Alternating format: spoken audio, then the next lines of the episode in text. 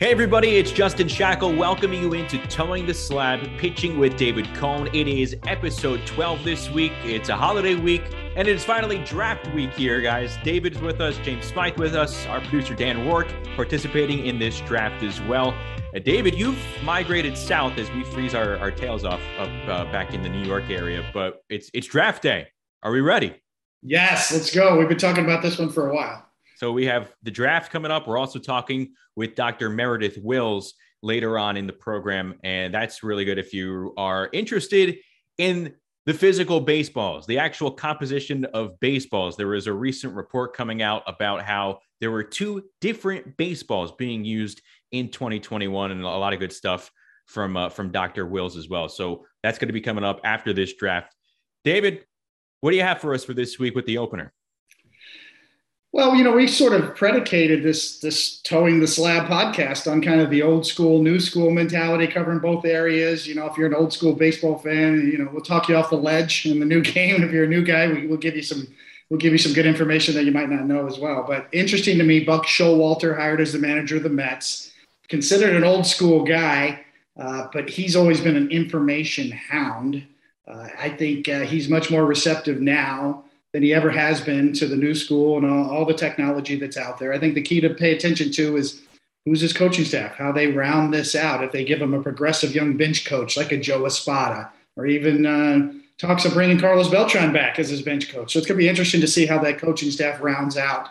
And believe me, everybody in the industry is paying attention to this because everybody wants to know, you know, with the success of Dusty Baker last year, and you know, obviously. Uh, some of the guys that uh, have been around a while on the manager side. Buck Showalter's a, a trendsetter and somebody to watch this year for the Mets. It's interesting when you put it that way. Do you think this kind of, in, in order for maybe the scouting sector of the industry to kind of boomerang back, do you think this needs to work? There's a lot riding on a a move or or a direction toward Buck Showalter in that regard. Yeah, I think everybody's seeking that balance. You know, there's no doubt that uh, as the technology came into play in a hurry, you know, these high speed cameras and a lot of this new technology is under 10 years old, or at least it's been implemented less than 10 years. So there was a rush to catch up, and that marginalized a lot of the old school baseball guys, the lifers, the scouts, the coaches have been marginalized. But somebody like Buck Showalter is kind of a somebody you can hang your hat on if you're an old school baseball guy, and somebody you could you could kind of pull for and uh, and watch too, and see how it works because baseball is a copycat sport, like most sports, and if it works, people are going to copy it. So that's why I say he's probably maybe one of the most important people to watch in the industry this year is how Buck Showalter does as manager of the Mets. Arguably, the, the best situation he's stepping into in his time as a manager as well. Between the uh, the four previous stops that he had uh, in in the majors dating back to 1992, going up with the with the Yankees as a manager there. Okay, draft season. A lot of people on Jomboy Media are having drafts here. We saw a, a reliever draft not too long ago, the other week with Jerry Blevins, uh, Boy, and Jake. They're doing some Yankee related drafts on on Talking Yanks. We've had this in the works though for a while here, and it is the toeing the slab. You know what? Just made the executive decision. It is the first annual toeing the slab pitch draft. So this is going to be a theme moving forward, probably around this time each year. We're going up and and we're shopping. We're we're trying to construct the perfect pitcher with the four best pitches for a starter and for a reliever, the two best pitches for a relief pitcher. We have that. That was that, that's basically the the must know criteria right there, correct? Absolutely. It's like it's like you're going to a Christmas store, you know, or or you know, a, you know, any kind of store, and you're shopping for pitches. You know, fastball, sliders, curves, changeup, splitters, individual pitches. That's what we're going for here.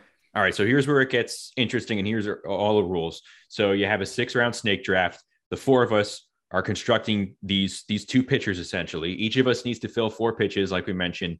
Uh, for example, I may want a starting pitcher's arsenal to look like Jacob DeGrom's fastball and Robbie Ray's slider, coupled with Adam Wainwright's curveball and Shohei Ohtani's uh, splitter. So I may choose my relief pitcher, th- their arsenal to be Devin Williams' changeup and Garrett Whitlock's fastball. Now, what we can't do is draft Jacob DeGrom's fastball and then Jacob DeGrom's slider if it's still available. You can only have one pitch from one pitcher. So we have a couple of subcategories as well. There's the fastball genre falling under that, cutters, four seamers, two seamers, sinkers, and then for changeups, splitters will also be associated with with the changeup. And we're going to be making our picks, and this is where it gets really interesting because maybe some conventional wisdom will go out the door here. We are making our picks with the information based on what pitches we believe will have the most run value in 2022. So that's something that we're going to be monitoring throughout the season. And then, hey, at the at the end of the regular season, the person with the highest totals will will pick a spot to eat next fall. The rest of us are going to be paying the tab, and they can declare themselves the pitch draft champion. So we also want everyone out there listening to offer immediate reaction. In the meantime, right? You were able to, to pick who you think had the best draft in you know maybe the comment section on the YouTube stream or we post it on social media. Draft order here, guys. We're doing this the old school way. I have names in a jar, taking them out, and I'm going to put them up to the camera.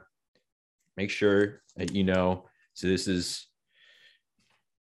this is James right here, and yes, I do write very poorly. That's myself.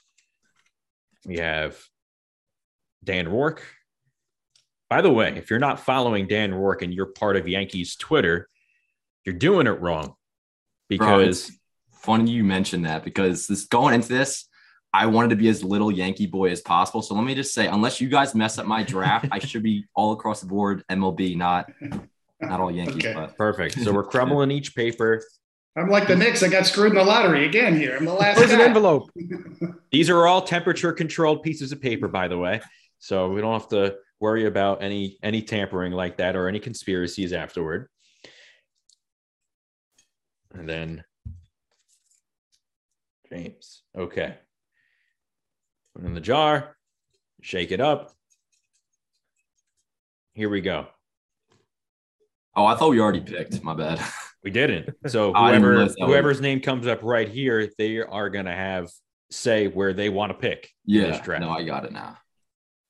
And the first pick goes to David. Oh, I spoke too soon. Nice. All right. David, where do you want to pick? One of one, right? Okay, let's All go. Right. Okay. Uh, so David is first overall. First overall. Oh, the next will be Dan Rourke. Where do you want to pick? Uh, one, two, I guess. Is that how it works? So you do second, second. overall? Yeah, that's how I, th- I thought that's just how it okay worked. Yeah. Well, second overall. Okay. Yeah. Should we, James? Should we tell him the the strategy? And I don't know. Well, I mean, you could maybe I'm go, not as smart as you. I thought it was just no, no. no if you if you wanted if you wanted to go fourth, that way you go fourth and fifth, kind of wrap around. You had a couple of questions about that, so I wanted to make sure. All right. Well, no, I appreciate understood. that. I'll take the fourth and the fifth then. Thank you, James. Okay. All right. Yeah. yeah. No, thank yeah. you for enlightening me. I should have done my homework. Yeah, no, inverted order in the second yeah, round. anyone who does uh, fantasy drafts, you know, football yes. or baseball, kind of the the first pick goes like this, and then the next round, the person who picks snakes last around gets the first pick in the next one. So that gotcha. way, it's a little more fair. That way, if you end up in the, ba- in the back. No, and Dan, I'm kind of happy you changed your selection because I drew the next selection, and I'm mm. going to take the second overall pick. So right. I'll be in that two spot. And James, right. sorry, so I I'm I don't know if there's three. any. Yeah, it's a it's a it's there's only four of us, so it seems yes. like it's uh yeah uh, it'll it'll be pretty fair all around. Totally. All right. Um, we will have 45 seconds on the clock for each pick. By no means do you have to take all 45 seconds. And uh, let's begin, guys. Here we go. The toeing the slab pitch draft starting right now. David, you're on the clock. Well, in the with the first selection and the first overall pick, I am going to select in the fastball category for a starting pitcher, Corbin Burnes's cutter. Could have bet the could have bet your house on this being Coney's pick. All right. That's it. Well, with the uh, with the second overall pick, I am going to take Gerrit Cole's four seam fastball. I think it's a pound for pound top four seamer out there. Tons of spin, lots of rising action, like we know. And this is where we uh you get into maybe a little bit of strategy with thinking ahead to 2022. Thought about Jacob DeGrom, but Gerrit Cole, for all intents and purposes, right now pitches a full season. I'm gonna feel better going there. Fair enough. Um, I will uh, go with a little bit of a chalk pick, and uh, now that Justin took Cole's four seamer, I'll go with DeGrom's four seamer. So the fastballs are flying off the board. All right, so this is where the four and the five comes into play, right? I get the next two picks. Yep, the next two. All right, well, I'll go fastball first, and since you guys took all those off the board, I'll go Tyler Glasnow's fastball. Mm. And for my ne- now, I can just I should know the rules better. I can just go to any either curveball, changeup, slider for my next pick, correct? Yeah, or relievers too. Yeah.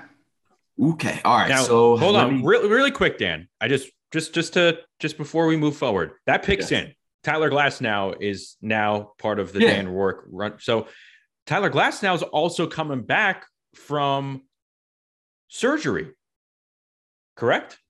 Oh, that's right. He is so out for the going through 2022 run prevention. I don't think he's going to, you know, he may not miss the full season. No, I totally forgot keep about that. that in mind. He'll be out We for probably All Star break at least. So, all right, that's in there then. So I already, I kind of bit myself in the foot. That's I'm playing the game fairly here. We can't take that away. All right, my next pick will be I'll go with Lucas Giolito's changeup. Mm. My, next, my next pick. You're going Solid. Now, is so nasty that he can put up a hell of a lot of value just in and if he comes back in June, I think I think you'll still be in good shape there. Yeah, make make me feel better, James. Thank you. no, he's there. He's he's. I mean, on on my draft boards, he's there. He's just uh, you know not at the top because of that reason. Yeah, you know what it is. I wanted to pick fastball first. He was a lot. He was my fourth guy on there. Mm-hmm. Um, but yeah, no, he's he's good enough. I'll, I'll still bank on it. Right on. All right, so I get it wraps back around to me. So I am going to go with um, Charlie Morton's curveball. Very nice pitch. That was on my list. Yep, same here. Third in curveball usage last season. All right, I am going with. Hmm. I'm going into the slider category and I will be taking friend of the program, Robbie Ray's sweeping slider. Mm. Very nice. I think he okay. continues to have that magic going out into the Pacific Northwest. Big jump last year for that guy. Wow. Cy mm-hmm. Young Award winner. Looked like a different pitcher on the mountain last year. So that, that runs to me again, right? My second right. pick? Yeah. Yep. Okay. Uh, with my second pick, I'm going to go with uh, in this in the alternative category, the changeup splitter category. I'm going to go with Kevin Gausman splitter. 137 average against last year on that pitch. You have another pick, David? Uh, let's see here. Okay, okay, yeah, you're right. Doubling up. Um, I'm going to go uh, on the slider category. I'm going with Max Scherzer's slider. I was waiting on that. Good pick. Sniped. Scherzer, 49% swing and miss rate on that slider. Scherzer's like the guy who I was making an argument to put in my top five of almost every pitch category, and it wasn't it wasn't a lot of work to do that. But you're like, oh, I, I want a Max Scherzer pitch. Where am I going to take it? Um, all right. So with myself on the board, again, 2022 run value. So there's a little bit of projection sprinkled in here, or a lot of projection sprinkled in here, but I am going with a changeup, and I am taking Sandy Alcantara's changeup of the Miami Marlins. It's a, a changeup that averages in the low 90s, big ground ball rate, and I think he is going to make people realize that he is a top of the line ace I'm going to use the A word with Sandy Alcantara, and I think he's going to make people use that word with him in 2022. It's only getting better with with Sandy. He's fantastic, and uh, I was lo- I was looking at his fastball too uh, when we were going through the fastball uh, the fastball picks, but uh, he's a stud, and uh, yeah, I think you're right. It's a breakout year, and they have some great pitching down there in Miami. So you're down for Alcantara's changeup, which means I'm next. Uh, so I will go with um, a Lance McCullers slider. Lance McCullers slider, a new pitch for him. And it had minus 14 run value. Excellent. Uh, only 150 batting average against, and seven inches of break more than the average slider. And it's a brand new pitch for him. So I'm, uh, I'm thinking big things out of, out of McCullers this year with that pitch. Great pick. And that's kind of a trend in the industry, too, as, as pitchers are shaping their pitches with the new technology, the high speed cameras, the Rapsodo machines, the shape of pitches. It's kind of the buzzword in the industry is trying to get it to sweep more, you know, more horizontal movement. And that's that that was maybe one of the best ones in the game last year. McCullers was a great pick. Back to me. Dan Back for, to Dan, Dan for, two, for two. All right. And like I know my Glasnow pick definitely was risky, and you guys might think this one is risky too. I really don't. I'm taking Jacob DeGrom. Nobody's picked Jacob DeGrom slider yet, correct? No, I took no, the fastball. It's not easy pick. Easy pick. I think you, you guys are a little too hesitant with the DeGrom, to be honest. I mean, he's expected to be healthy come opening day and all right. So yeah, absolutely. So, so I think that might be that's an easy pick. Yeah. And it doesn't DeGrom and Scherzer. Yeah, yeah. I only get one pick though, right? It's, that was yeah, only the first time around where I got two in a row, correct? No, no, no, no. This, oh, that's the whole keep snaking around. Yeah. yeah. So you, All right. So I'm gonna bring it over to the lever reliever side of things, and I'm gonna take my boy's sinker, Clay Holmes's mm. sinker. And look at that. Little hot take while we're on the topic. I think he's gonna be a top three at the least reliever in baseball this year. So put that out there. He was a monster yeah. coming over here last year and got a lot of big outs. And the Yankees were playing in way too many high leverage games, and and he yeah. kept getting it done. So he was very impressive. He's the man. Okay, so all right, I'm up, and I will. I'll jump into the reliever category too now, and I'm going to go with Devin Williams, Airbender, the Airbender changeup. Uh, I don't know how batters hit 161 against it. Uh, that's very good, but every time I see him pitch, or if you are scrolling on Twitter and see uh, the pitching ninja uh, videos of his airbender, that's one pitch that makes you go, how does anyone ever hit this ball? Uh, so that's going to be my first uh, relief offering uh, off the board with uh, Devin Williams airbender. It's an incredible pitch. You know, if you ever, you know, generally speaking, a changeup or a splitter or an off-speed pitch doesn't have the same spin rate as you would a fastball. Devin Williams' airbender changeup has tight spin. It's incredible a really incredible spin rate, almost like a four seam fastball spin rate. Uh, just a remarkable pitch, very unique. He's a unicorn without a doubt. Relievers are going to start flying off the board here. I feel. I think everyone has that one pitching category that they're like, yeah, I could save that later. I like some my my multiple options, but the relievers are going to be flying off the board. So with that, I am taking Josh Hader's fastball. Hmm. I think one of the best pound for pound pitches in the game. Big time velocity big time spin, comes at you from a funky angle, left side. I'm taking the Hader's Heater. Yeah, the deception from that pitch really is the X factor for him. All right, so Coney Coney is up for two picks. Yes. Okay. Uh, in the starting pitcher category, still in the curveball, I'm going to round out my uh, my arsenal here. I'm going with Joe Musgrove's curveball. Excellent under the radar pick. Yep. So Musgrove 116 average against and the combination, Coney, you know this. So the spin, 88th percentile in spin rate. So he's got elite spin there, and he's got movement, not just horizontal, but vertical. So it, it's dropping and breaking. He's got about four inches more break on his curve, and he's got about five inches more drop than the average curve. So it's a devastating combination. And now my starters are done. So I go, I got to go to the relievers now. And, uh, Hader certainly was big. That was a big pick. Uh, so was Clay Holmes. And so, you know, what I'm going to pick here is I'm going to pick uh, in the fastball category, Liam Hendriks, four seam fastball. There you go. Okay. All right. As long as it's not being thrown to Aaron Judge. yes, exactly. um, whew, let's see. Liam Hendriks was tempting. Hmm, I don't. I, I mean, he's not. He's not old. I'm, I'm hesitant of his age, but he was right there with with Hader's fastball. I was deciding between there. Yeah, in terms of run value last year. Yeah. So, and then moving forward, we'll see how it goes. All right. All right. I am going. I'm staying in the bullpen. I'm going with a slider. So I'm going to have a nice fastball slider combo. Hader's fastball and the slider of Camilo Doval Mm. from the Giants. Kind of broke out in 2021. Pretty nice control of a really nice chase pitch. Think it plays up a fastball. So when you pair it with that fastball from Hader, a lot of my virtual hitters that don't exist, they're going to look really foolish, guys. Sounds good.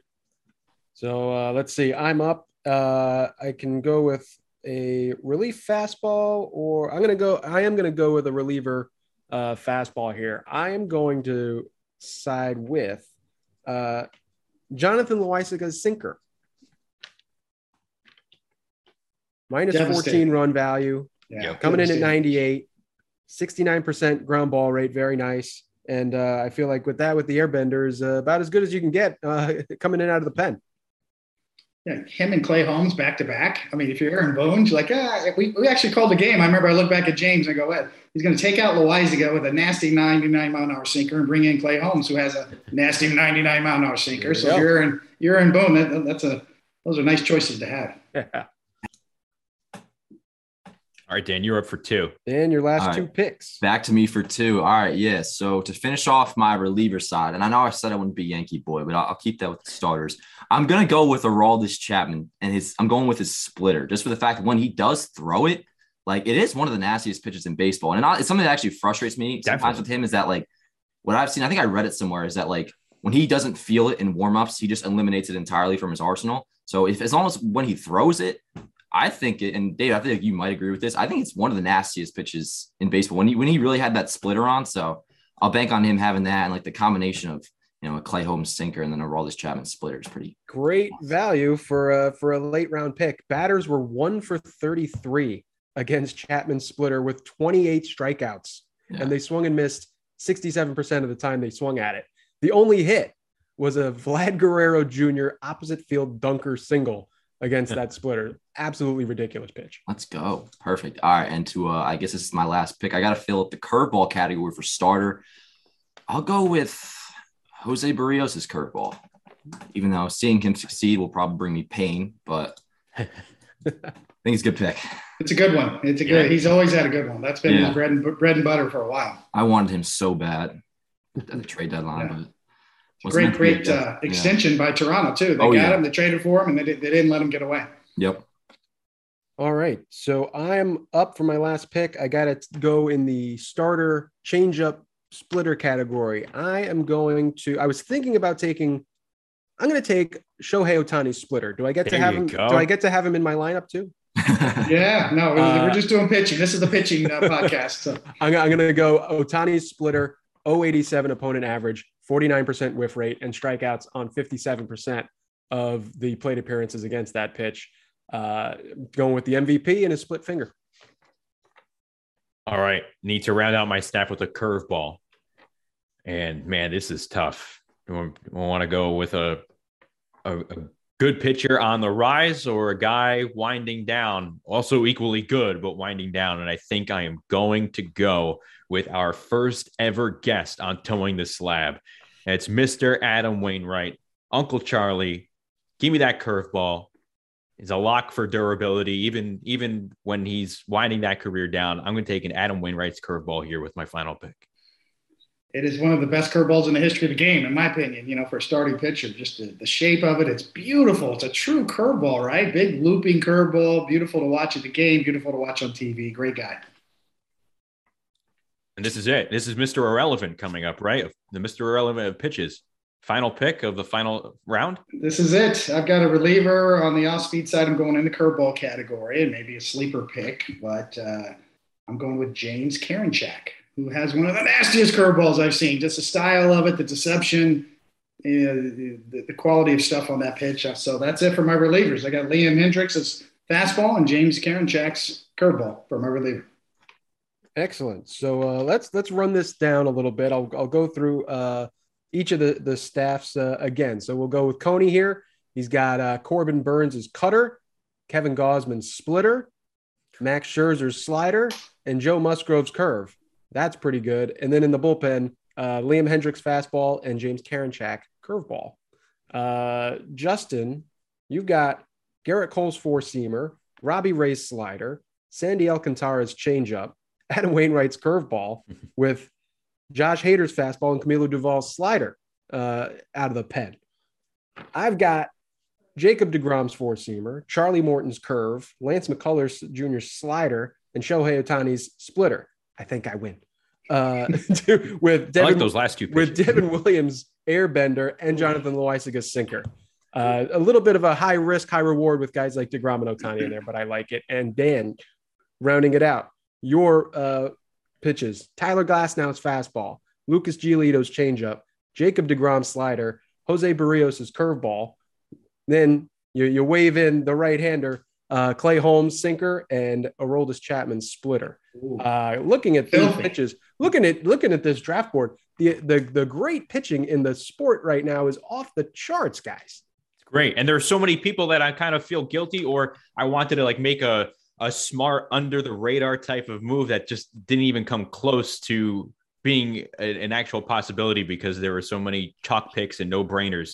But uh, but yeah, Dan, we gotta we gotta tell Tyler Glasnow, who's you know obviously a co-host on the Rose rotation, he's gotta he's gotta speed things up now for 2022. Yeah, and that's part of what makes me feel less bad about my pick. You know, he's a coworker, so like, you know, I'm being I'm being nice.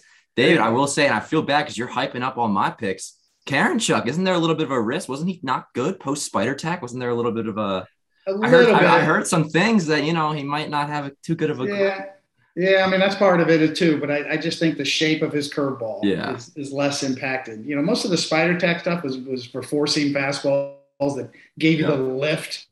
You know, the hardest thing to do with a baseball in your hand is to make it ride and, and lift a little bit, the illusion of riding. Uh, but I think his curveball, uh, you know, to me, it's a it's a unique pitch. So we'll see. Yeah, it's possible. You're right, but I, I love the deception and the shape of his curveball. You probably know more about pitching than I do. So no, that's, uh, yeah, we're still figuring this out, right? We got two different baseballs being used. We got spider tack. We got things that uh, you, know, you got to get ahead of the curve here. It's hard to keep up. Yeah. Speaking of two different baseballs, that leads us into this week's guest, and it was a terrific conversation with Dr. Meredith Wills, who is an astrophysicist who has worked on some NASA funded projects in the past, but she's currently a, a sports data scientist. And more specific to us and what we're interested in here, she's literally a baseball construction expert. She rips open baseballs and she studies everything there is to know about what lies beneath the seams under the cover of the baseballs. And there's a little bit of context before we want to start talking with with Dr. Wills. So on November 30th, right before the lockout, uh, Bradford William Davis, who's a reporter for Business Insider, he published a story that, along with Dr. Wills's findings, revealed that Major League Baseball used two different baseballs during games this past season. There was a lighter ball that didn't travel as far as a heavier model. So the league acknowledged that they admitted that the, this was true. They said it was due to the supply chain shortages from COVID 19. But this is where it gets interesting because Dr. Wills discovered that that was not the case, that a heavier ball prone to travel further was also manufactured between January and October of this year. So that these heavier balls, they, they were new, they weren't left over from prior seasons. And now it is also thought of that, you know, with the lockout, it's all pretty nebulous. We're not sure what to make of it all. There's a lot of uh, room kind of open to speculation. We don't like to do that. So we, we go to the source, right? We go to Dr. Wills. Couple things though to note here: the two baseballs that were used, they both met specifications, but there were small differences, right? That that those small changes can have a large effect on how the balls travel. We want to know why this happened, we're not hearing from the league about it. We're not hearing from the Players Association about it either. We didn't get an official statement from them. So Dr. Will's been around the baseball industry. And I know, David, you're a big fan of her work going back several years now. Yeah, she is brilliant. Uh, she is a baseball fan. Uh, she's also a knitter. I mean, a highly educated astrophysicist is also a knitter, and that's actually how she got started in this. Is she found out that they used almost 10%, 9% less thread in the seams back in 2018 when she first started dissecting the baseballs, trying to figure it out, and the home run binge that James uh, Smyth has told us about, and the surges over the last five or six years. So yeah, that her knitting background, ironically, is what really kind of got her started in this. And then obviously the recent story that we're going to get into her with, with her is um, two different baseballs used. And uh, you know, how do you know if you're pitching? Do I have do I have the ball that flies or the ball that dies in my hand before I throw the slider? I mean, that, that can mess with your head a little I, bit. I was just going to say that must eat pitchers up, knowing that there are two different baseballs right there. But yes, knitting plays a big part in all of this, and we're going to learn about that. Without further ado, it's Dr. Meredith Wills joining us here on Toeing the Slab, pitching with David Cone. Dr. Wills, thank you so much for joining us here on this week's episode. We have a lot to get to, but you have something that you you want to get off your shoulders here to, to David Cone right at the top. so the floor is yours. Okay, yeah. So um, my memorable moment with with David is that I missed his perfect game, and living in Montana at the time, we literally flew out to New York for that series. So I grew up a Yankees fan, and the one game of the series that we chose not to go to turned out to be his perfect game to the point of we were sitting in Mickey Mantle's. It was on, I think the rain delay at that point was on in the background, and they were talking about, oh, yeah, it's perfect. And therefore it couldn't continue to be because of the way stuff gets cursed. And in the end, I ended up, I believe the sole of my shoe came off as we're wandering around Manhattan. So I'm sitting here wandering around Manhattan, trying to find a new pair of shoes instead of being at the perfect game.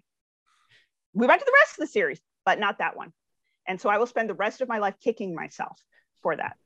It may also have been why it was perfect, by the way, because had I been there, it wouldn't have happened. yes, that that is remarkable. Yeah, these shoes are made made for walking, right? You got to have shoes. Well, so. these weren't, unfortunately, is the problem. yes, that is funny. It's a great story. Thanks for sharing. And Mickey Mantle Sports Bar also for uh, a whole generation that is unaware. There used to be a bar in Midtown and other places too. There were small, small other branches around the tri-state area. This Mickey Mantle's restaurant. Yeah. yeah. It was the it original. It was in the basement of, of Park Plaza, right? Yes. Yeah. Yes. All right, Dr. Wills. Um, we, you know, we, we wanted to have you on. Obviously, the the recency with the story with Business Insider, but with the lockout going on, we're not hearing so much about what has happened. But the first question that I, I need to feel like I have to ask, and I'm doing it out of pure ignorance, because I kind of feel like a lot of our listeners would also be as surprised as I was when I found out that baseballs are made individually by hand. There is no state of the art production line uh, where where every single ball is manufactured equally. So my question here as we get rolling, why are we still making baseballs by hand? Like how are we how are we sending private citizens into outer space, but we still choose to make baseballs by hand? Well, um, in fact, the entire baseball is not actually made by hand. Um, by the way, you will notice I have show and tell because you can't talk baseballs without show and tell. So, yes. first of all, this is a baseball from September of this season. Um, this is not, but they do look the same on the inside. So, if you have a friend with a bandsaw, you can do this. This is not how I take apart baseballs, by the way.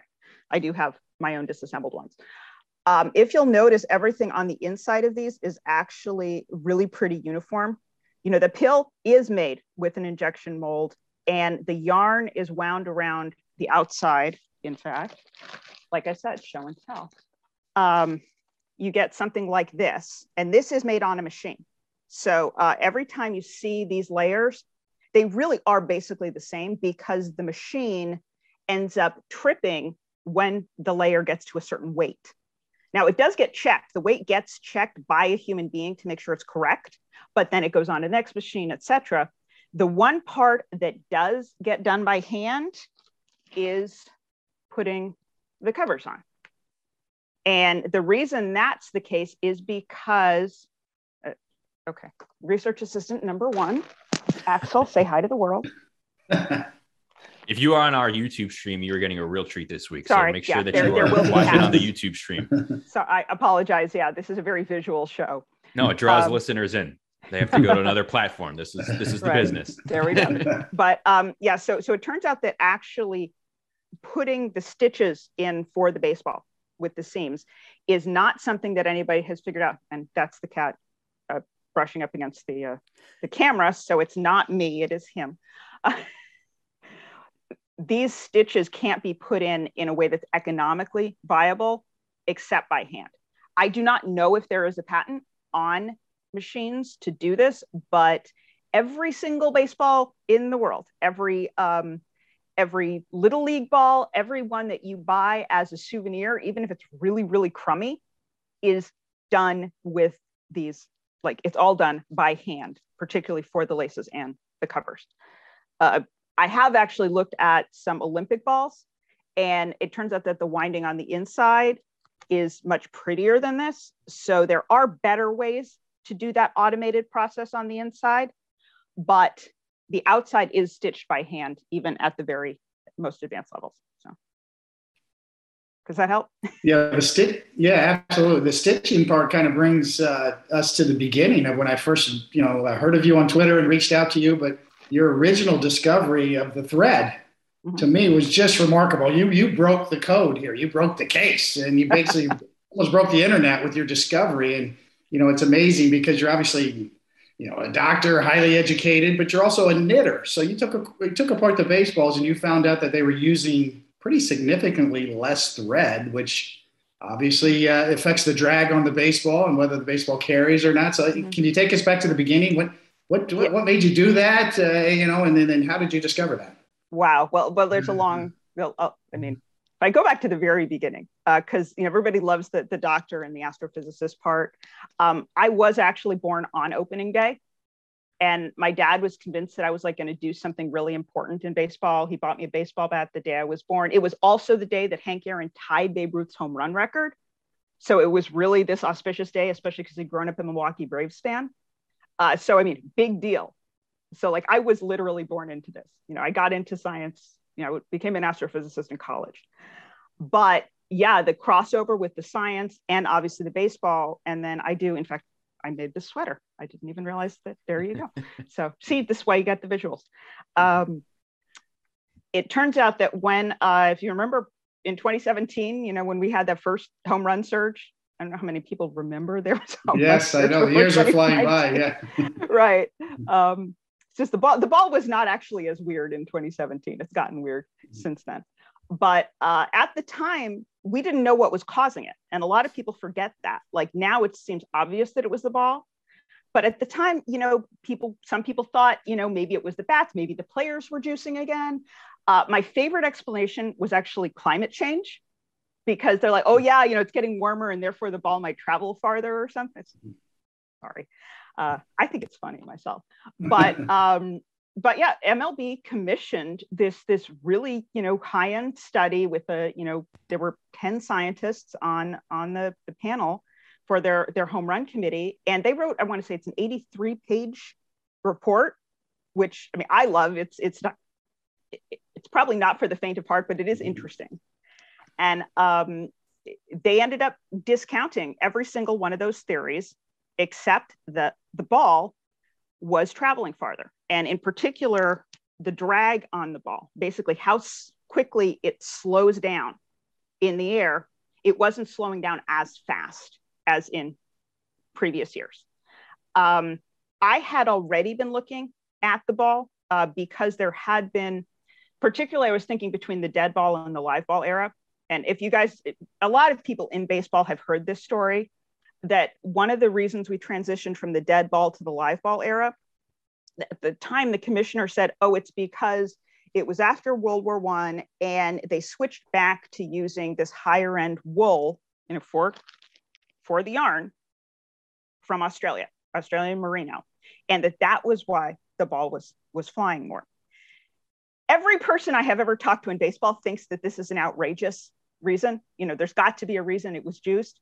As a knitter, I can there's a reason that we use, you know, merino versus Leicester versus, you know, mohair versus um, alpaca, whatever. I mean, obviously I'm listing yarns. The point is they do behave differently. They hang differently. They're springy in different ways. I absolutely buy that using different yarn would make the ball travel differently. You know, why not? You know, otherwise, we'd all use the same kind of wool, right?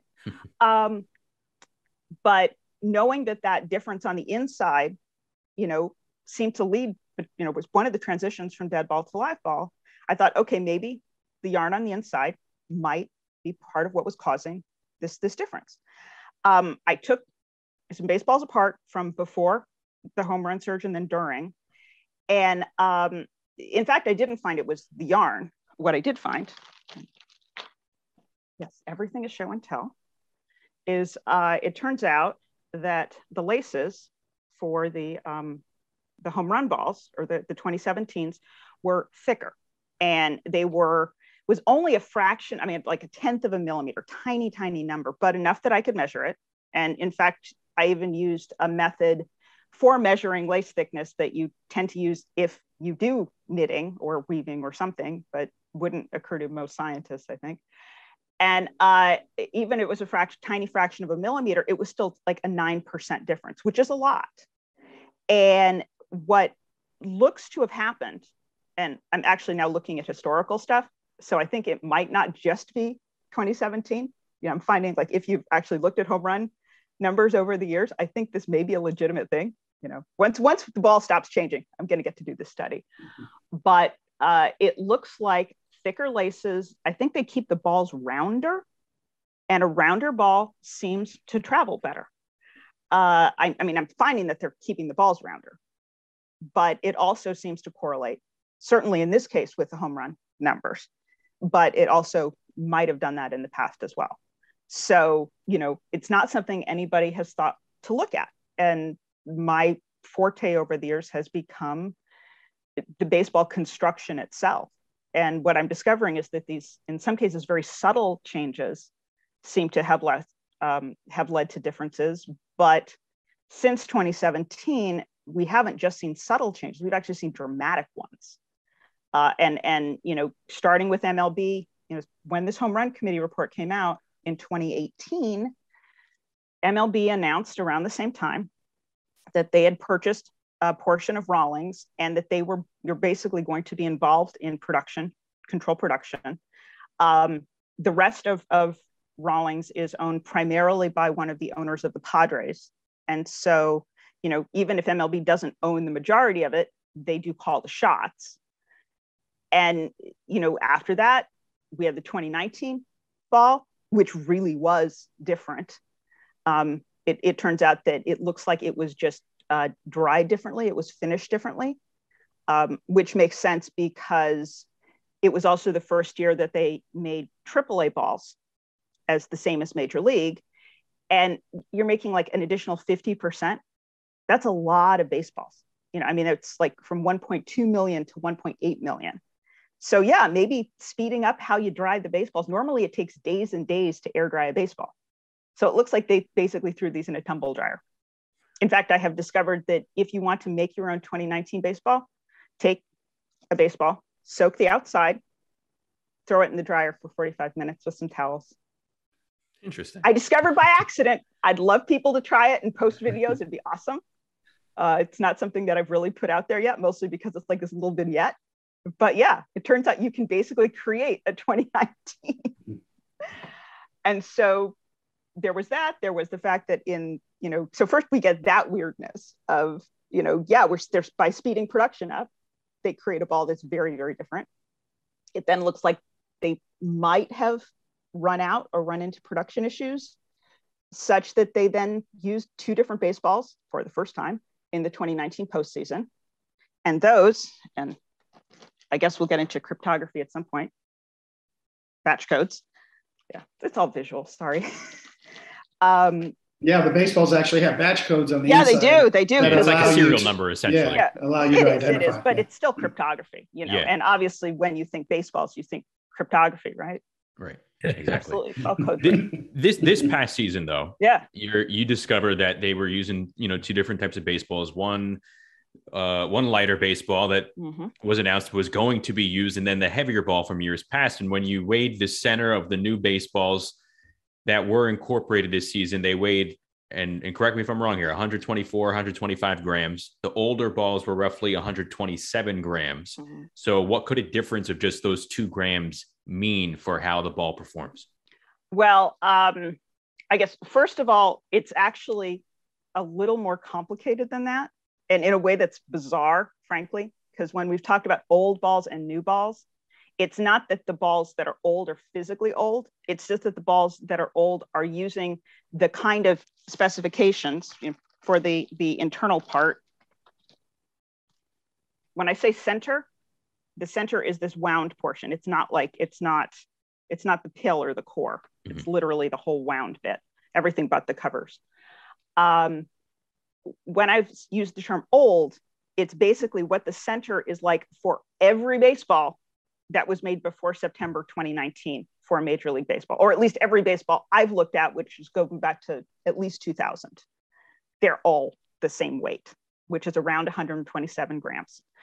Uh, starting in September of 2019, and for the 2020 season is when they made these, you know, which is interesting because I did find two balls used in 2020 as well. But when that report came out, we were hitting COVID. So it kind of got buried, understandably, I suppose. Hmm. Uh, the um, what ended up happening was when I found, particularly the 2020 had two baseballs.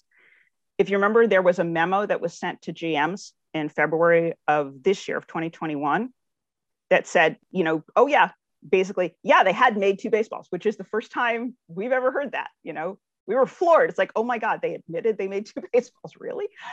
Uh, and they said, you know, where they told GMs, yeah, we're then going to use this new kind of baseball. So when I say new, it's just basically not like the ones that have gone back 20 years. Uh, and those new balls did have that lighter center. The reason MLB made them was so that they would not come off the bat as hard. Basically, they would be deader off the bat.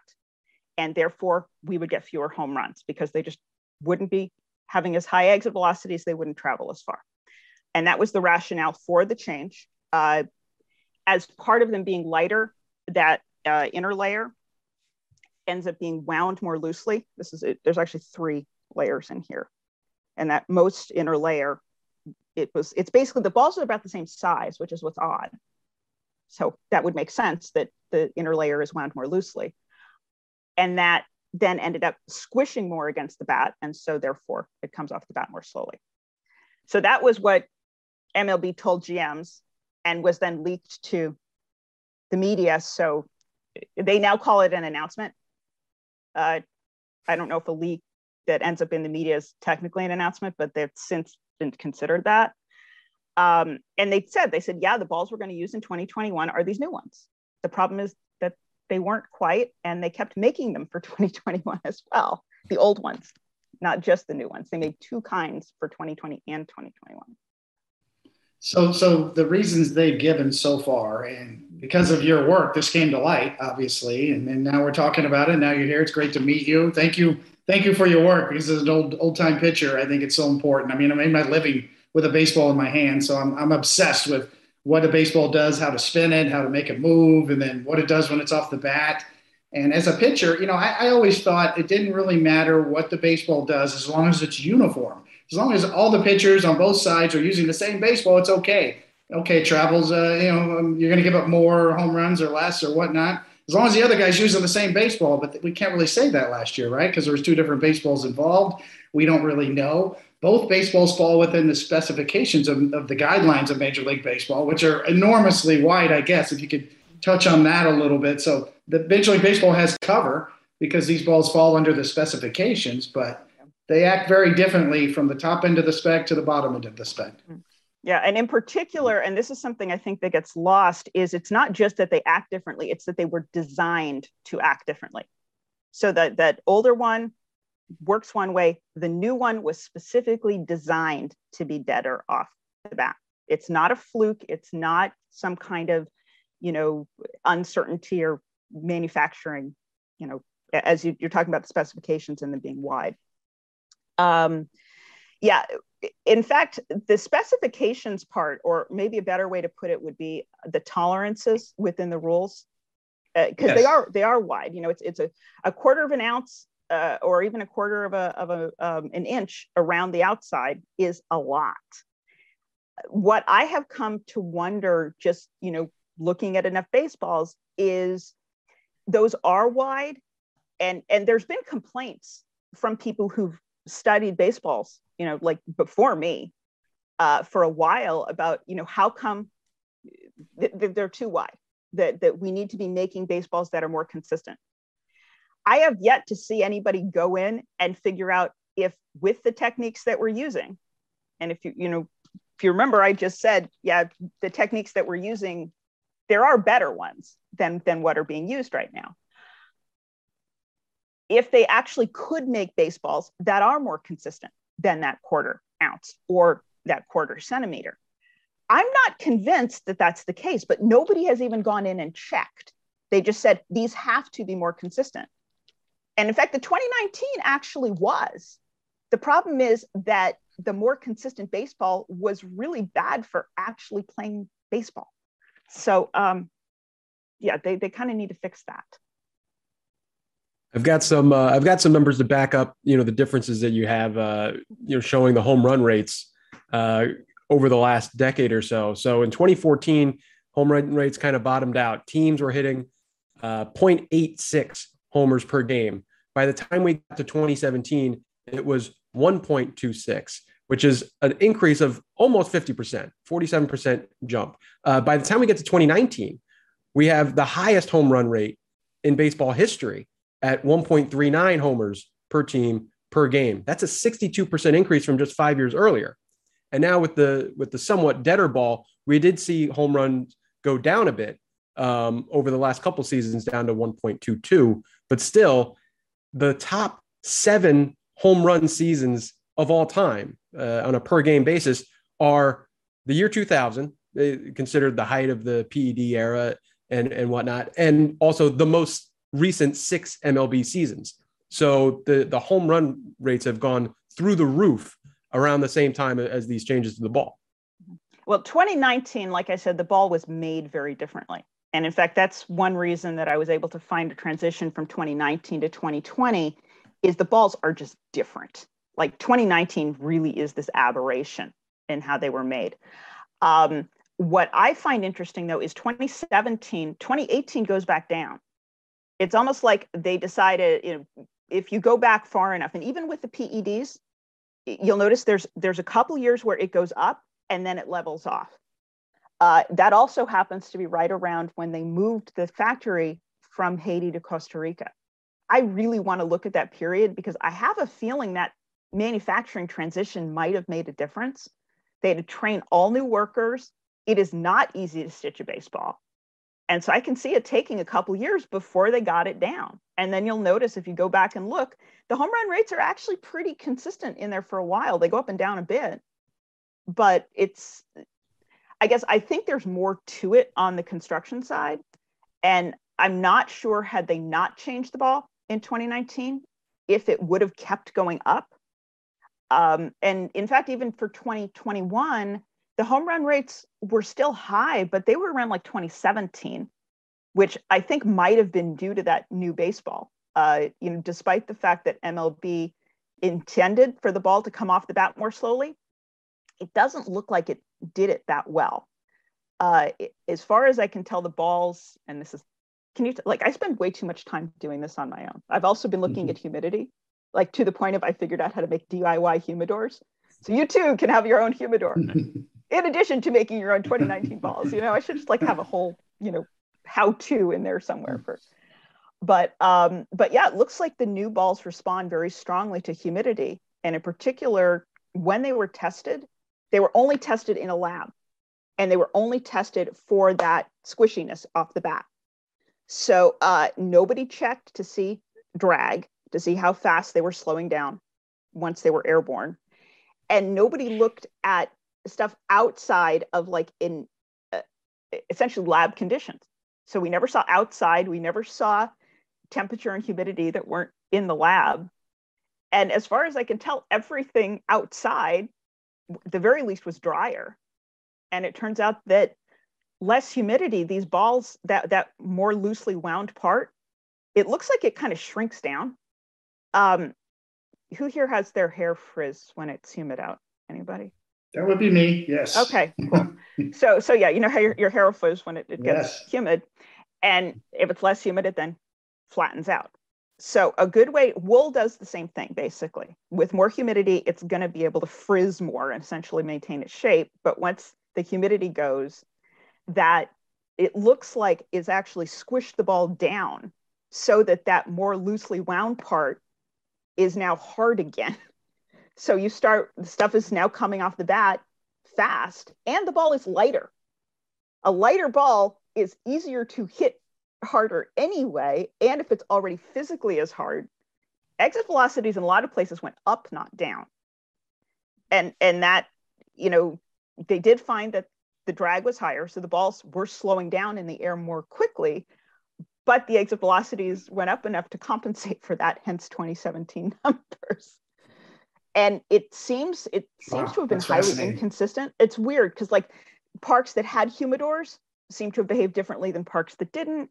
Time of year would have made a difference. Uh, the, the best numbers that we had were actually from spring training because you know it's localized particularly in arizona everything was you know all the conditions are the same uh, ironically the ball ended up less consistent as far as i can tell the new one because they didn't really test it as thoroughly as they could have so every change we're making uh, one way I've been thinking about this is that the best way to break something is to take something that's not that's that's just fine, that's not broken, and try to fix it because you think it is.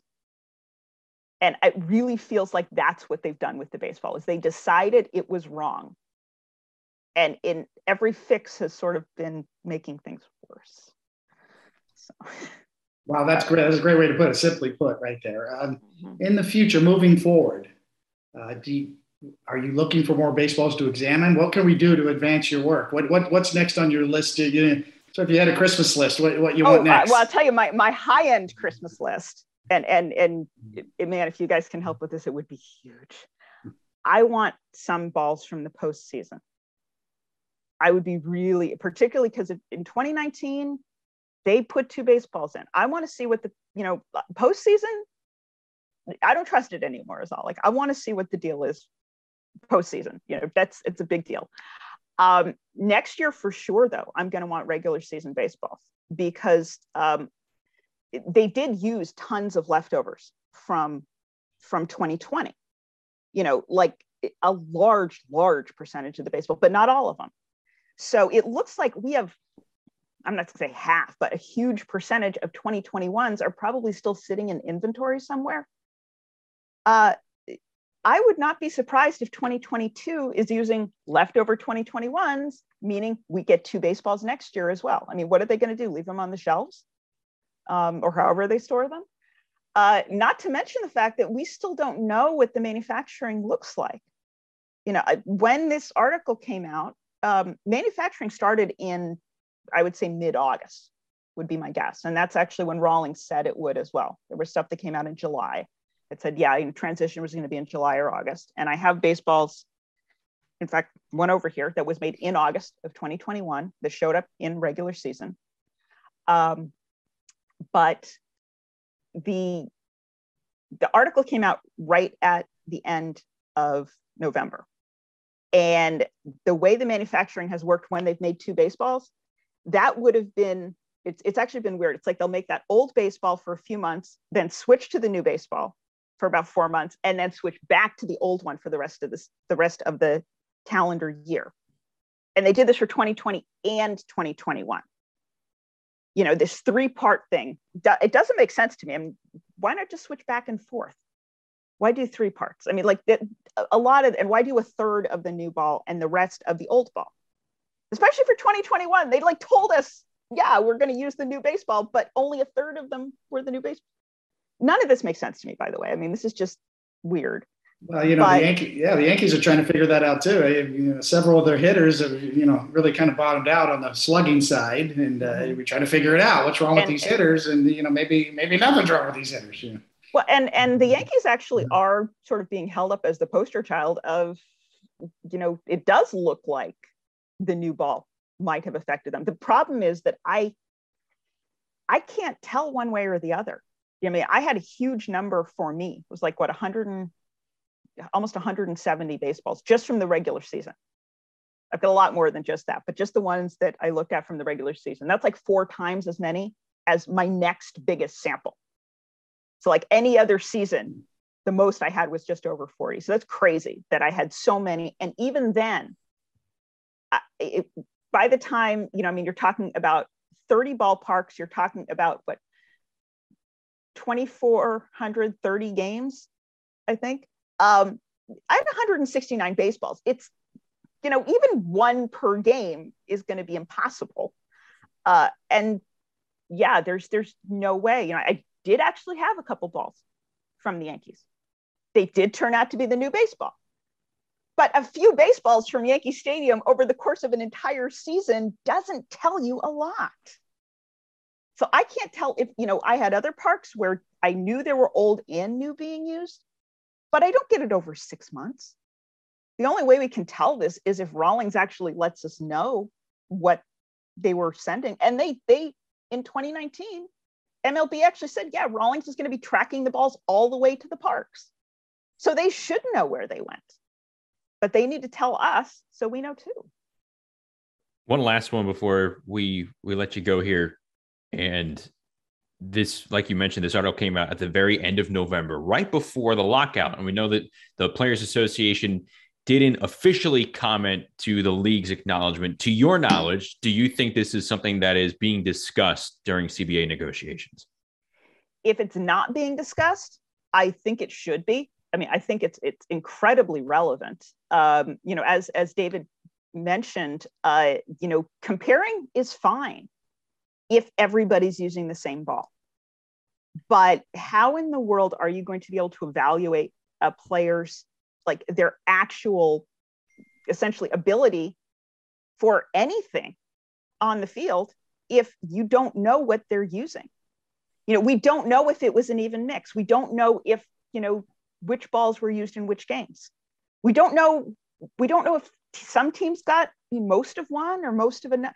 We there's no way to do a valid comparison, and until that gets straightened out, um, right now MLB they're they've got everything. You know, they're they're running the factory.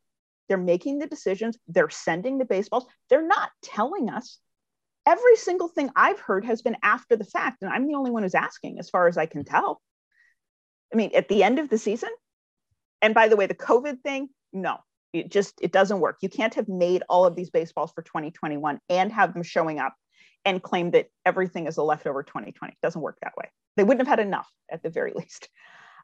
But yeah, it's some kind of transparency has to come through, or nobody who's who's negotiating for anything. Everything is stats everything is numbers. There is no baseline for these numbers anymore. And without a baseline how in the world can players be evaluated? It's well said very well said. Dr Wills thank you so much for your time. Thank you for your work. And this was terrific. Again if you haven't read the article go to Business Insider. You can find it there and and Bradford, right? Uh, you worked with yes, Bradford. Bradford William, William Davis, Davis, Is, yes. the, is the author. Fantastic, fantastic writer. Yeah. Yes, and he's got he's got some some truly fabulous interviews, including, by the way, getting a player to literally reproduce my results.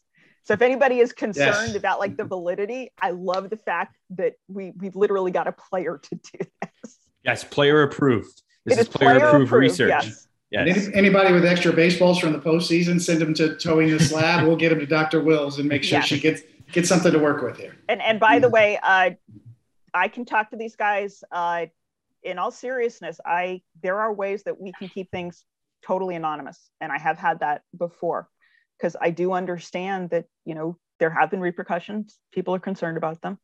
Uh, you know, MLB wouldn't be telling us after the fact if they didn't somehow think it was important to not tell us beforehand, or at least that's the way I've interpreted it. So it's player approved research. It is cat assisted research. cat impeded research. yes, yes. Dr. Wills, thank you so much. And uh, really happy that you're able to come out here and and and be able to tell David where you were for his perfect game. This is one of countless stories that I'm sure David has heard, but this one nice little twist to it. Uh, all coming all the way from Montana, catching two out of three. They usually say two out of three isn't bad, but um, we're sorry. One, one, of, one of one of my very few regrets was missing that game. I don't Thank have a you. lot, but that's one of them. I know what to get you for Christmas. What size shoe do you wear? Seriously, size eight. size eight. Go for it. There you go. There you go. Thank you so much, Dr. Wills. Happy holidays to you. Ah, see ya. Thank you.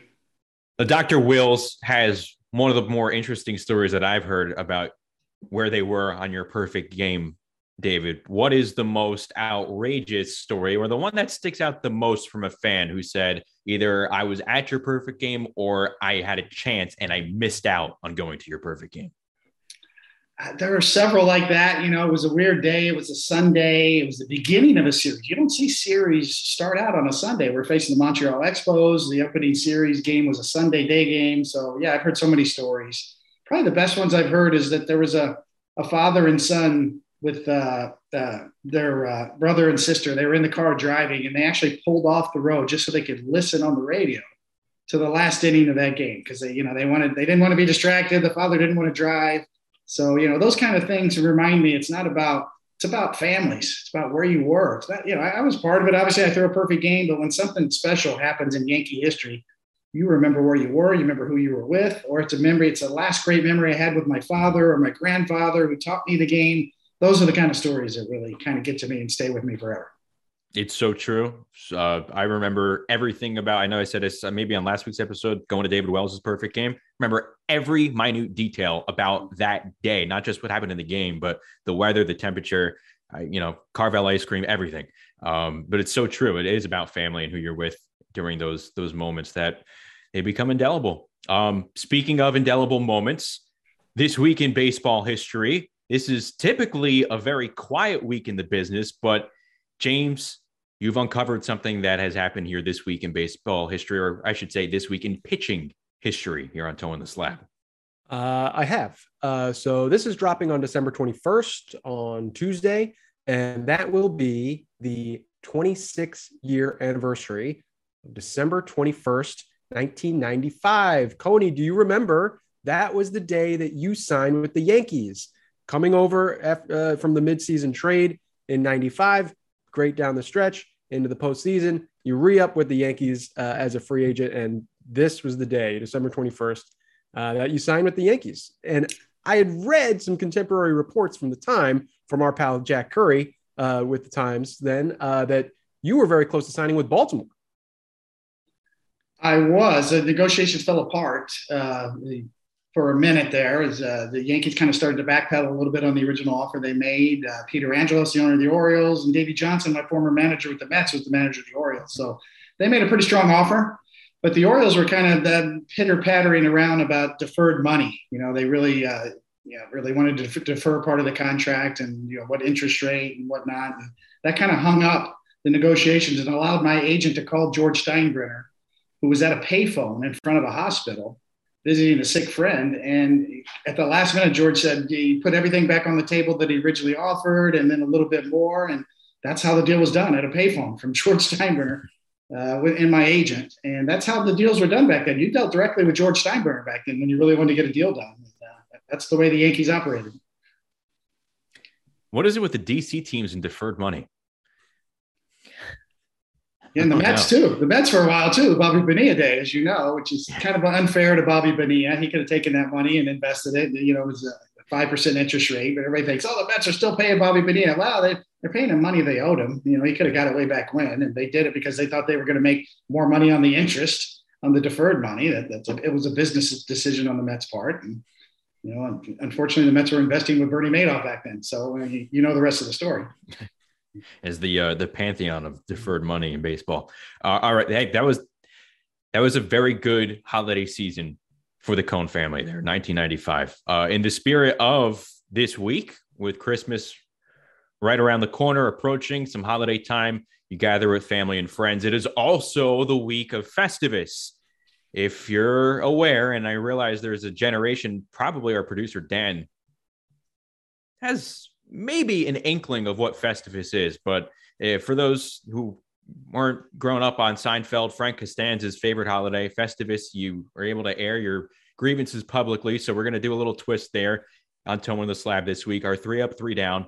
We are going to air each of us our biggest baseball grievance for the great holiday that doesn't really exist in Festivus. So the spirit of Festivus here, James, what do you have? What's your grievance? All right, I'll start things off uh, for the airing of grievances. I got a lot of problem with you people. Uh, no, but uh, I'm going to go into some well-trod territory, uh, a hot button issue for a lot of baseball fans. Uh, seems like everybody comes down on one side or the other. I am a pro universal DH zealot.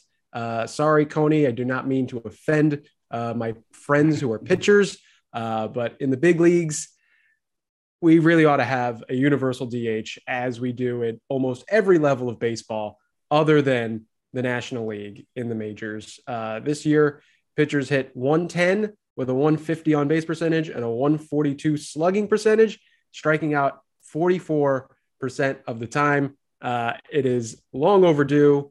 And for uh, MLB's pitching wide stats each year, uh, pitchers have been well below average hitters pretty much since the 1800s when pitchers started to become a, a specialized position. And Shohei Ohtani aside, I'm sorry, we're going to have to have a universal DH. Very, very nice. So one out of three grievances aired. Uh, next one. And I thought about this because it was something that Miguel Rojas of the Marlins said on the Rose rotation. He was asked about Max Scherzer rejoining the National League East, going back to the Mets. And we were talking about how he was young in his career. Whenever there was a absolute stud on the mound that day, he would draw the start. You know, the starters would get the rest. The manager would rest his, I guess, his A hitters, so to speak, so they didn't have to face the top notch ace on the mound. You're having a bench player who may have not seen action in a few days get that start there. It's it's nothing new, but it just conjured up some feelings of like, yeah, I you're right. That is something that really ticks me off.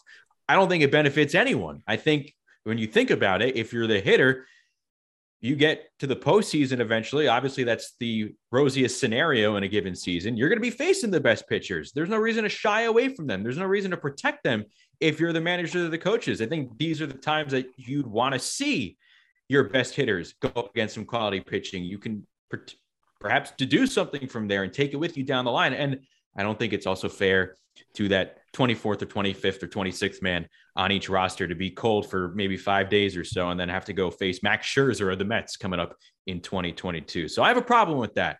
And uh, I don't want to see it happen anymore. I don't think anyone's going to listen to me, but that is my little airing of grievances.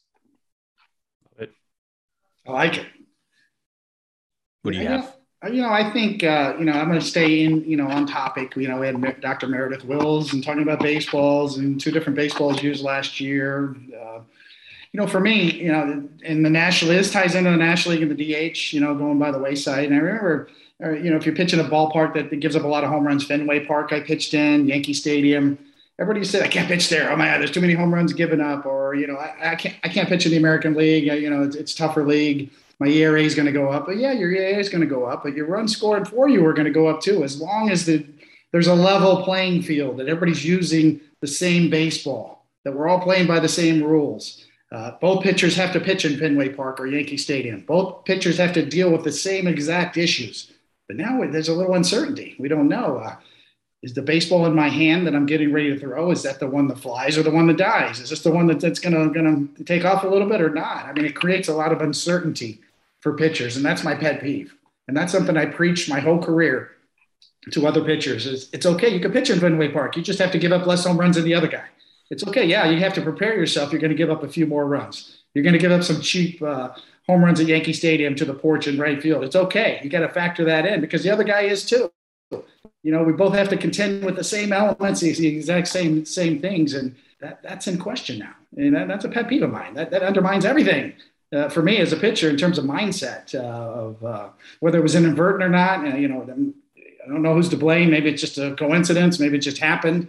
Uh, you know, there's plausible deniability on the Major League Baseball side. Both baseballs fell into the, the spec range that, that's in the rule book. So, yeah, I get it. I understand. I'm not pointing the finger, but what I am saying is that this whole story undermines credibility and feeds conspiracy theories. And, you know, for me, that's a pet peeve because you know, I, I, prided myself in dealing with whatever the elements were. How tough it is to pitch, it's okay. I'm going to beat that other guy over there. And now I don't know. I don't know if uh, if that's the case anymore. So it's something that needs to be dealt with.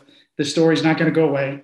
and, and certainly we need to learn more. But the baseballs have changed so much over the last 10 years. The home run rates have changed so much over the last 10 years. It's something to, to, to look at. Uh, it's not just one baseball. There's a couple of different designs out there, and uh, it needs to be rectified moving forward into the future.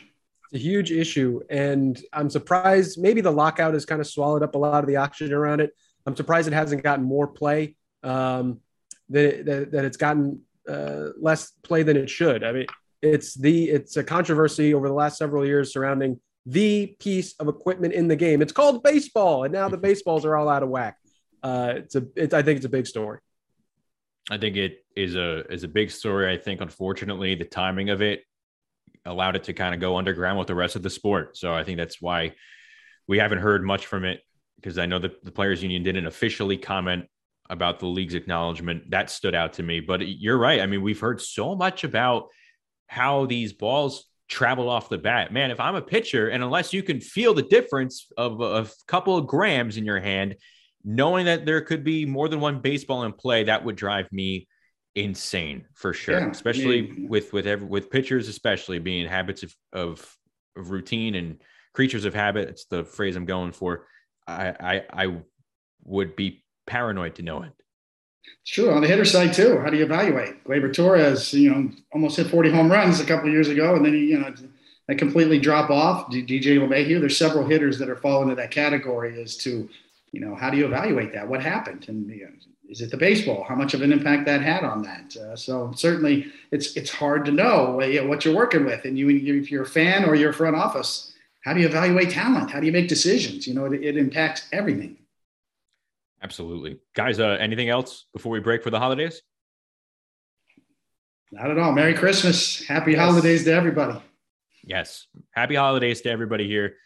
Uh, thank you for tuning in. As always, we, we appreciate you giving us a chance here as we start the show in these last few months. It's been really appreciative and, and thank you very much from the bottom of our hearts. Thank you for this episode. Thank you for uh, Dr. Meredith Wills coming on the show. Thank you to our great producer, Dan Rourke participating in the draft and doing a bang up job each and every episode. Uh, next week, if you're a Yankee fan, if you're into the minor league side of things, you're going to want to tune in. That's all we're going to say for now. But you want to be sure to rate, review, and subscribe as well. It's the best way to support the show here. Toeing the Slab Pitching with David Cone is a production of Jomboy Media. Happy holidays, everybody. We will talk to you next week, everybody. Enjoy.